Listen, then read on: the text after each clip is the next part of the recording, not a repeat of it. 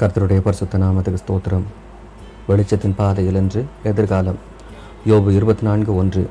சர்வ வல்லவருக்கு காலங்கள் மறைக்கப்படாதிருக்க அவரை அறிந்தவர்கள் அவர் நியமித்த நாட்களை அறியாதிருக்கிறது என்ன?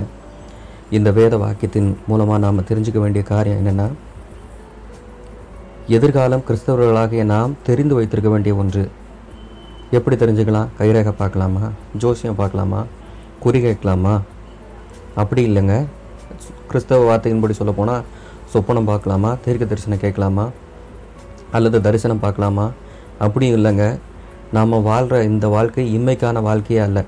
அதாவது வீடு வாசல் பிள்ளைங்க வேலை ஆஸ்தி அந்தஸ்து இவற்றிற்காக நாம் வந்து இல்லவே இல்லை. இவைகளெல்லாம் நமக்கு வேண்டியது அப்படின்னு சொல்லி நம்மளுடைய பரமபிதாவுக்கு தெரியும். ஆகையால் எண்ணத்தை உண்போம் எண்ணத்தை குடிப்போம் என்று உணவுக்காகவும் உடைக்காகவும் நீங்கள் கவலைப்படுகிறது என்ன? இவைகளெல்லாம் உங்களுக்கு வேண்டியது என்று உங்கள் பரமபிதா அறிந்திருக்கிறார். முதலாவது தேவனுடைய ராஜ்யத்தையும் அவருடைய நீதியும் தேடுங்கள்.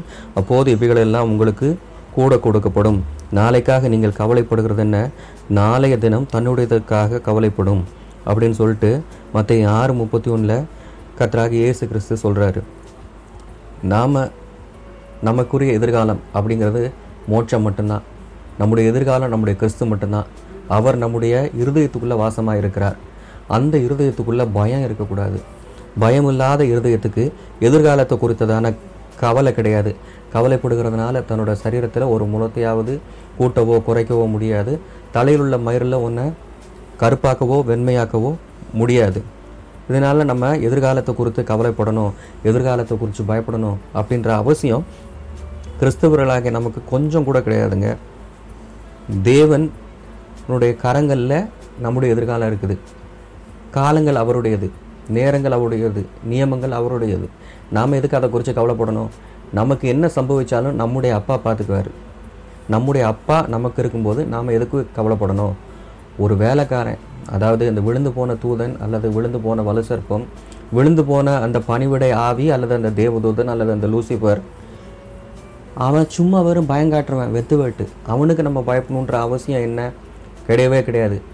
நாம் ஏசப்பாவை அப்பான்னு கூப்பிடுறதான புத்திர சுவிகாரம் நமக்கு இருக்குது புத்திர சுவிகாரம் வச்சுருக்கிற நாம் ஏசப்பாவோட அதிகாரத்தையும் நம்மளோட கையில் எடுத்துக்கணும். ஒரு வேலைக்காரனுக்கு நம்ம பயப்பட வேண்டிய அவசியம் என்ன? அவனே விழுந்து போயிட்டான். அவனுக்கு அவனோட முடிவு அவனுக்கு தெரியும் நாடகம்னு சொல்லிட்டு. நம்முடைய முடிவு வந்து நமக்கு நிச்சயமாக தெரியும். அது என்னன்னா நம்முடைய எதிர்காலம் நாம் என்றைக்கும் சந்தோஷமாக சமாதானமாக நம்முடைய பிதாவாகிய தேவனோடும் குமாரனாகிய கிறிஸ்துவோடும் தேற்றளவாளனாகிய பரிசுத்த ஆவியானவரோட கூட பரலோக ராஜ்யத்தில் நித்திய நித்திய காலமாக இருக்க போகிறோம் அப்படின்றது தெரியுது. ஸோ இந்த உலகத்தில் நடக்கக்கூடியதான எந்த ஒரு கஷ்டமும் எந்த ஒரு சோதனைகளும் நம்ம பயப்படுத்தவே கூடாது. அதுக்கு நாம் பயப்படவே கூடாது. அதுக்கு பயப்பட வேண்டிய அவசியமும் இல்லை. என்ன வந்தாலும் வரட்டும். யோபுவை எடுத்துக்கொள்ளுங்க.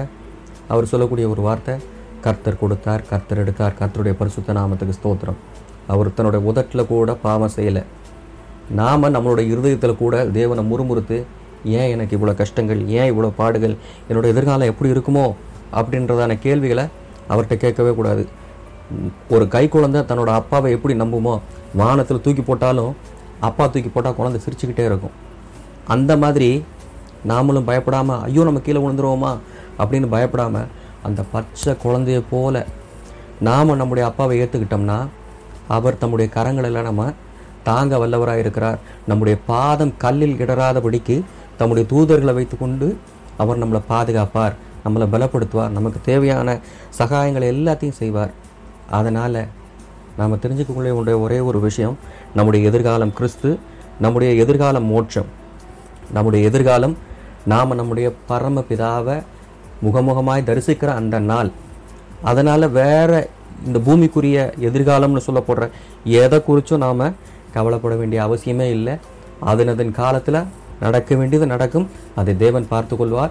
கர்த்தர் மேல் உன் பாரத்தை வைத்துவிடு. அவர் உன்னை ஆதரிப்பார். தேவன் நம்மளை ஆதரிக்கும் போது நமக்கு எதிராக நிற்கிறதுக்கு யாருனாலையும் முடியாது. கர்த்தர் தாமே இந்த வார்த்தைகளினால் உங்களை ஆறுதல் படுத்துவாராக ஆசீர்வதிப்பாராக. கர்த்தருடைய பரிசுத்த நாமத்துக்கு ஸ்தோத்திரம். ஆமேன்.